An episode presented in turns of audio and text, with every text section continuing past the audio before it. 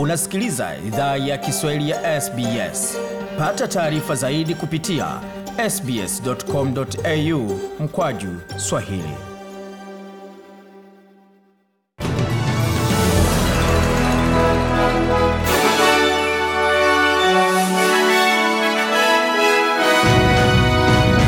Popote ulipo. Hii ni idhaa Kiswahili ya SBS tukiwaletea makala haya moja kwa moja kutoka studio zetu za SBS Radio.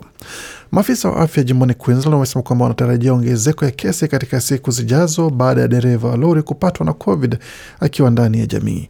Dereva huyo wa lori mwenye COVID alilala ndani ya hoteli mbili na nyumba ya kuchangia vyumba mjini Brisbane kwa muda wa siku nane. Dereva huyo ni mtu mmoja kati ya watu wanne ambao ni wagonjwa wapya wa COVID-19 waliorekodiwa hii leo Jumanne tarehe 28 Septemba.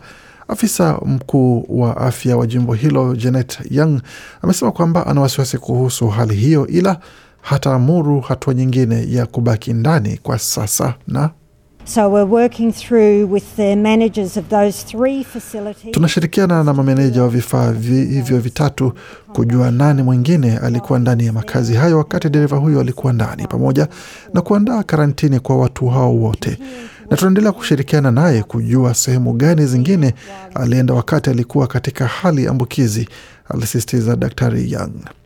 Na serikali ya Victoria inalaumu maboresho ya programu kwa makosa ya utoaji wa matokeo ya vipimo wakati jimbo hilo limerekodi kesi mpya 867 za maambukizi ya COVID-19, baadhi ya kesi zikiwa zimepotea pamoja na vifo vinne.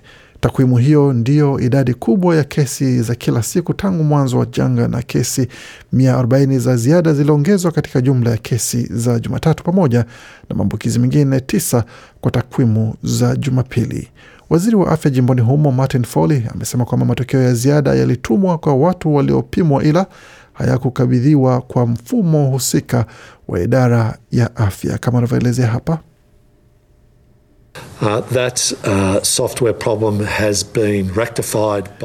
Anasema tatizo la programu limerekebishwa na washirika wetu katika eneo la kandarasi ya vipimo, na hili kwa bahati nzuri halikuwa na madhara kwa watu wahusika kupata matokeo yao ya vipimo, hususan kesi chanya.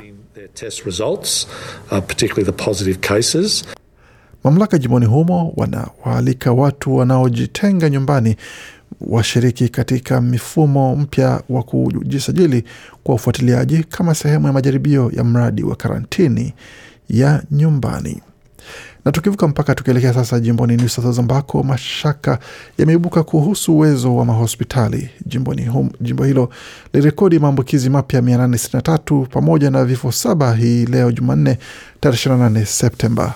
Miongoni mwa vifo saba vilivyoripotiwa kulikuwa mwanamke mwenye miaka ya tisini aliyepatwa na COVID ndani ya hospitali ya Nepean na mwanamke mwenye miaka sabini aliyepatwa maambukizi kwa mradhi aliyepata maambukizi hayo ndani ya hospitali ya Campbelltown. Brad Hazard ni waziri wa afya jimboni New South Wales amesema kwamba kuna ongezeko ya hatari ya kulazwa hospitalini punde amri ya kubaki ndani itakapoinuliwa, ila hatua zinazojumuishwa utoaji wa chanjo kwa wafanyakazi unatolewa kipaumbele. So those vaccinations are making a difference to the modelling. Anasema chanjo zina hizo zinafanya tofauti kwa hatua, na nafikiri tunachoona sasa ni angalau matumaini kuwa huenda tusipate shinikizo sana kama tulivyodhani kwa mfumo wetu wa hospitali, ila hiyo haijawa wazi bado. Amri za kubaki nyumbani kwa halmashauri za jiji za Port Macquarie na Muswellbrook zitawasilishwa kuanzia saa kumi na mbili jioni ya leo Jumanne 28 Septemba na zitadumu kwa muda wa siku saba kwa sababu ya ongezeko ya hatari ya afya kwa umma kutokana na COVID-19. Na kiongozi wa wilaya ya mji mkuu wa taifa ACT Andrew Barr amesema kwamba mwelekeo wa wilaya hiyo kutoka kwa amri za kutoka ndani zitakuwa kwa kasi ya polepole pole, wakati kesi mpya 13 zimerekodiwa. Virusi, virusi vya COVID vimewalaza watu wanne hospitalini, watatu kati yao wakipumua kwa msaada wa mashine ndani ya kitengo cha hali mahututi. Bwana Barr amesema kwamba anaamini uhuru wa kusafiri kati ya ACT, New South Wales na Victoria unaweza anza tena katika miezi michache ijayo, ila And in time, I am optimistic that the ACT, Anasema baada ya muda, nina matumaini kuwa ACT, New South Wales na Victoria zitakuwa na mipangilio sawia ya usafiri, ila serikali hizo tatu kwa sasa ziko kwenye mwelekeo tofauti kuondoka katika amri za kutoka, hatua hizo zikimulika mazingira tofauti katika kila jimbo, alisema Bwana Ba.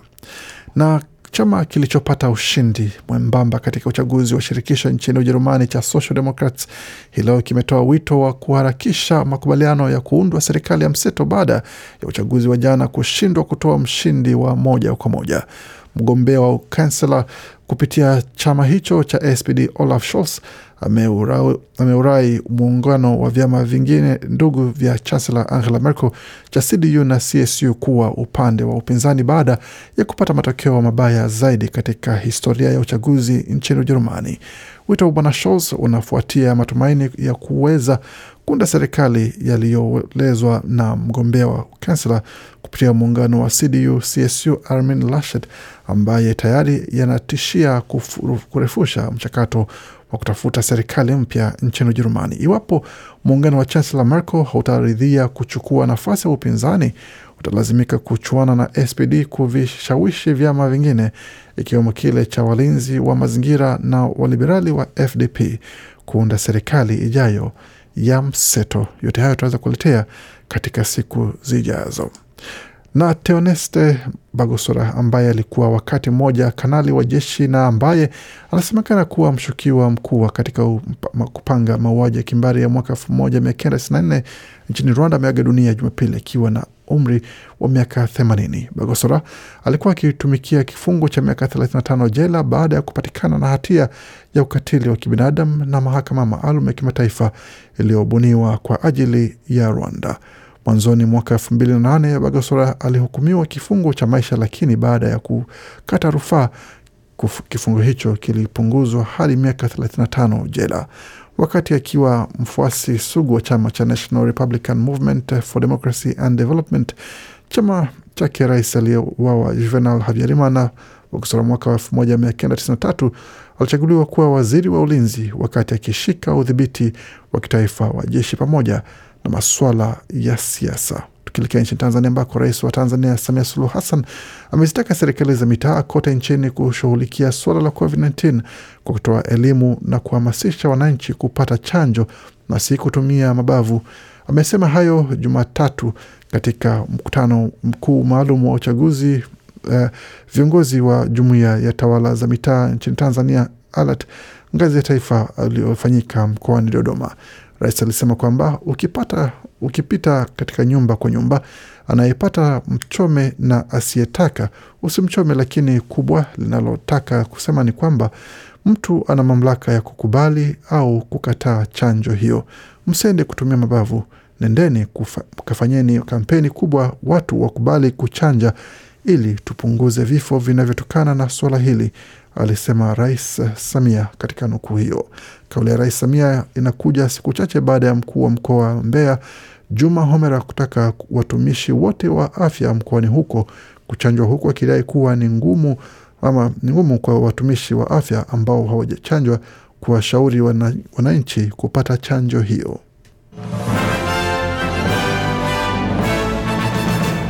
Tukiangazia hali ilivyo katika ulimwengu wa michezo kwa sasa, tuanzie katika mchezo wa kuendesha baiskeli ambapo Mwaustralia Amanda Spratt anaendelea kuweka malengo yake katika mashindano ya ya dunia ambayo itaandaliwa nchini Australia kabla ya kuelekea katika michuano ya Olimpiki ya Paris licha ya kuhitaji muda mrefu wa mapumziko. Mchezaji huyo wenye miaka thelathini na nne alipatwa an, anajiandaa kufanya majaribio hayo baada ya kupata pigo katika michuano ya DNF kule Tokyo katika michuano ya baiskeli vilevile vile.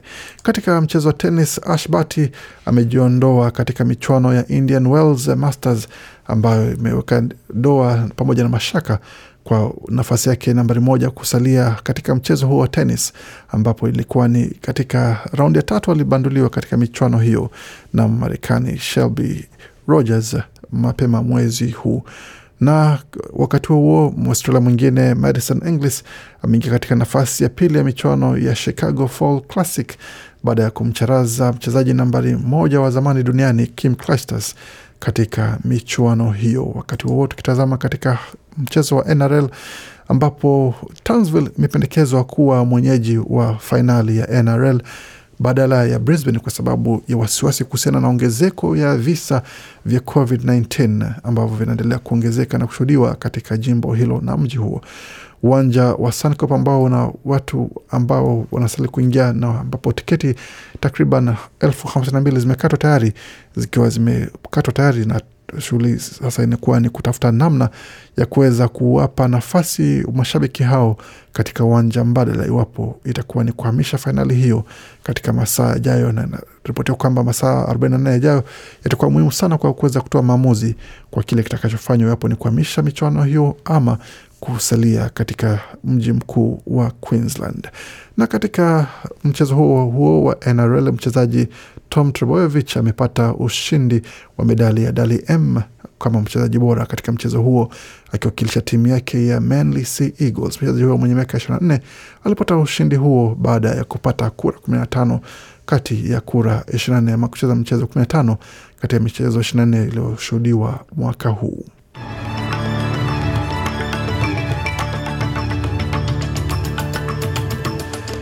Tukiangalia hali hivyo katika utabiri wa hali ya hewa kwa sasa, mjini Sydney nyuzi joto ni 17.4, wakati Melbourne ni 19.4, Brisbane 19.3, Hobart kwa sasa ni 10.8, Adelaide 21.2, Perth 22.1, wakati Canberra ni 14.6 na Darwin kwa sasa nyuzi joto pale ni 32.4. Kufikia hapo watu na ziada isipokuwa kuwatakia usikivu mwema katika makala yanasalia baada ya pumziko hili fupi, tukuletea makala mengine mengi zaidi kuhusiana na hali inavyoendelea nchini Australia kwa jinsi watu wanavyopambana na changamoto la COVID-19. Waendelea kusikia idhaa Kiswahili ya SBS.